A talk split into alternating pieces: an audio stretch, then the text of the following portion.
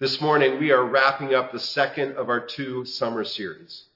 The, the first series focused on Jesus' invitation to follow him, and, and the second on his invitation to continue in the ministry that he started. The, the two invitations, to follow him and to be sent out into the world, they're, they're totally connected to one another, and the way that we respond to those invitations says a lot about how we understand what it means to be a Christian. During the first week of this Sent series, we explored Jesus sending out the twelve disciples, and then last week, the, the seventy-two. In both cases, he sent his followers to places that he himself had been, to Jerusalem, to a few towns or villages along the Sea of Galilee.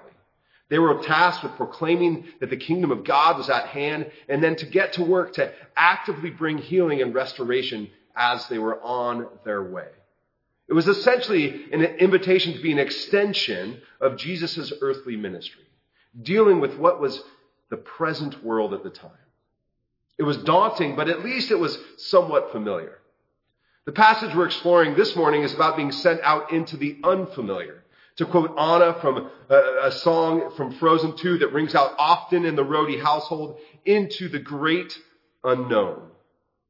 In the Gospel of John, before the resurrected Christ shows up to the disciples and, and says those words, as the Father sent me, so I am sending you, he had a few conversations with them about how ministry would look after he was gone. Th- these were conversations that took place right before his arrest and crucifixion in John chapter thirteen through seventeen. It, it starts with Jesus washing their feet and explaining why he had to, and ends with a prayer for them and, and for anyone else who follows them in ministry. Between that foot washing and, and the prayer, Jesus assures them that they won't be alone. Even as they're sent out into the great unknown, into unfamiliar places, out into a, a world full of adversity, a world of uncertainty. These words of comfort should be paired with the warning that was included in, in the last two weeks that we unpacked, where, where Jesus tells his followers that they're, they're sent out as lambs among wolves. Starting at John chapter fifteen, verse twenty-six, we read this. When the advocate comes, whom I will send to you from the Father, the Spirit of truth who comes from the Father, he will testify on my behalf.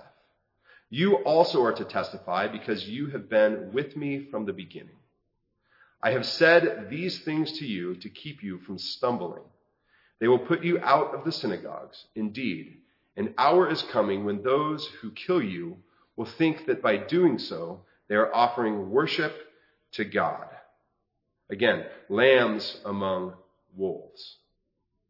And, and they will do this because they have not known the Father or me. But I have said these things to you so that when their hour comes, you may remember that, that I told you about them. I, I did not say these things to you from the beginning because I was with you. But now I am going to him who sent me. Yet none of you asks me, where are you going? But because I have said these things to you, sorrow has filled your hearts. Nevertheless, I tell you the truth, it is to your advantage that I go away. For if I do not go away, the advocate will not come to you. But if I go, I will send him, the advocate, to you. And when he comes, he will prove the world wrong about sin and righteousness and judgment.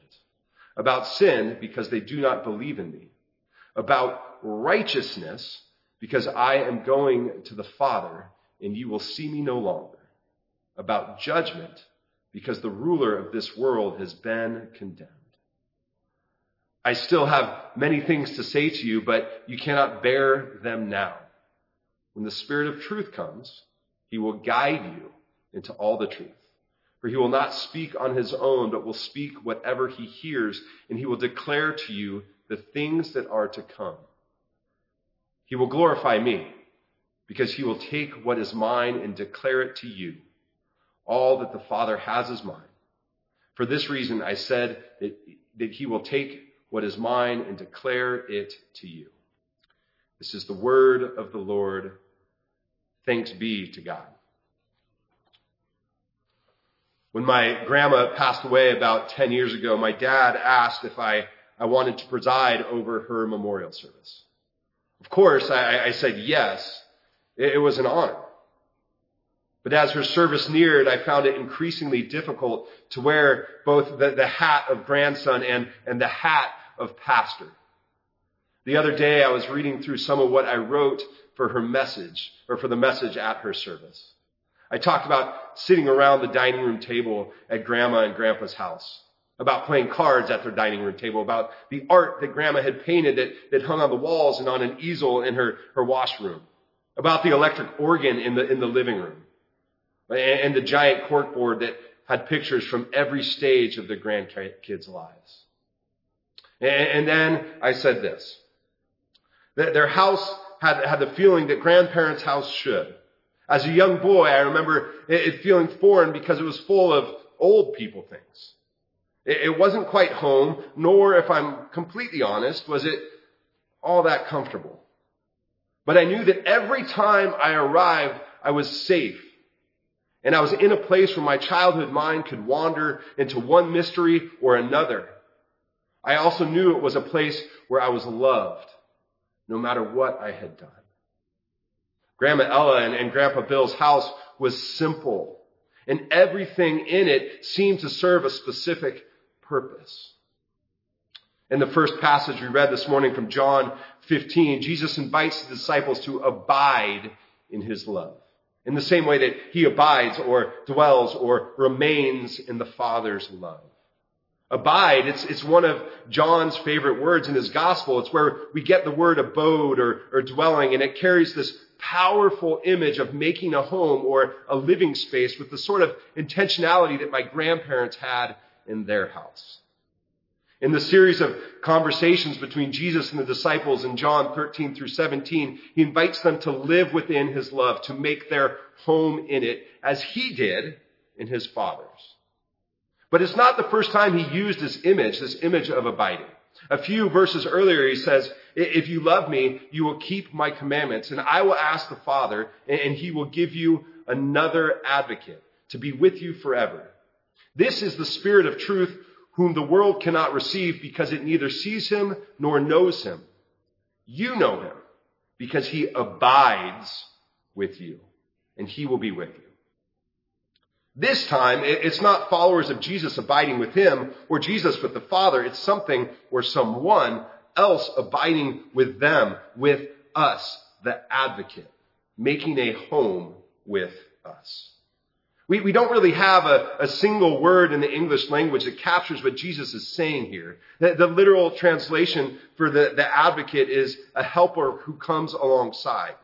So depending on the interpretation of Scripture that you that you read, you'll, you'll find advocate, as we do here, or, or counselor, or witness, or friend, or even, because the title is often paired with the phrase, the Spirit of truth, judge. As Jesus prepares the disciples for his departure, he, he assures them that they, they won't be alone, that the advocate will be with them and, and continue to be with us. Our second passage this morning explains that role that, that the advocate plays. What the Holy Spirit does is it makes its home, his home, in our, our midst. First, Jesus says the Spirit convicts. One of my, my two favorite Billy Graham stories comes from the mid nineties. It was right after the Monica Lewinsky and, and Bill Clinton scandal, and, and Billy Graham showed up at a Clinton Foundation event. A, a lot of the, the media hammered him for, for being there. And as they asked questions, he, he responded in a way that seems foreign to a lot of the Christian leaders today who get caught up in partisan politics. He says, it's God's job to judge, the Spirit's job to convict, and my job to love. Words of wisdom easily forgotten in a world of, of finger-pointing and grandstanding. God's job to judge, the Spirit's job to convict, our job to love. There's a lot to unpack in these three verses. The Spirit will come and point out what's wrong with the world, sin, and the failure to trust that Jesus is who he said he is.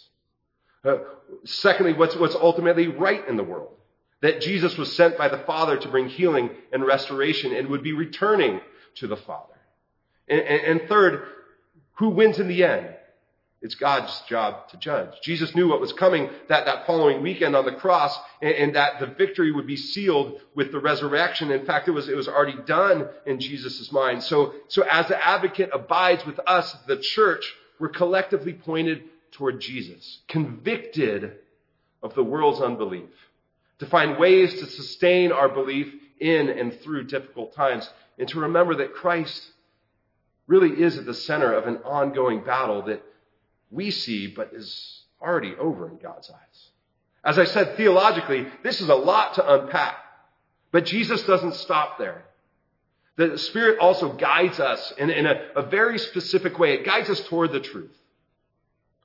Earlier this week, I was having a conversation with a few of my friends who are, are dads, and we were talking about how it's difficult to, to bring up hard topics with our kids sometimes. And my buddy Ryan, who has boys that are a bit older than, than my kids, said, my tact is to help help them discern between right and wrong on their own. We, we talk about listening for the Holy Spirit in situations and ask, does that feel right?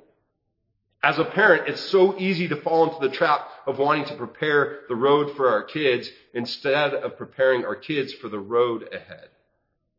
And it's not that the, the Spirit guides us in a way that's always just about feeling, because it's so much more than that. But in the same way, a parent knows there will be times their child has to make a decision when they are not with them. Je- Jesus knew that the disciples would make decisions without him physically in the room. There would be controversies. There would be disagreements for them. There are controversies and disagreements for us today. And the advocate is there to guide us as we aim to remain faithful to Christ while navigating through those challenges. Lastly, the, the Spirit glorifies. We read, he will glorify me because he will take what is mine and declare it to you. All that the Father has is mine. For this reason, I said that he will take what is mine and declare it to you. The advocate who makes his home with us points back to the one who promised that the advocate would come, who was sent by the Father. The good news of being sent out into the world to continue the work of Jesus, whether, whether that's traveling with a purpose on a mission trip, or just navigating each and every day in our neighborhood while we, we go to work, while we go to school, while we go grocery shopping, just while we're on our way. The, the good news is that we don't go alone. The Holy Spirit, the advocate, the helper who comes alongside is with us, convicting us, guiding us, and glorifying the Father and the Son along the way. Will you pray with me? Gracious God, we thank you for the reminder that, that we are not alone. We ask that you would be with us this week, and we pray these things in your name. Amen.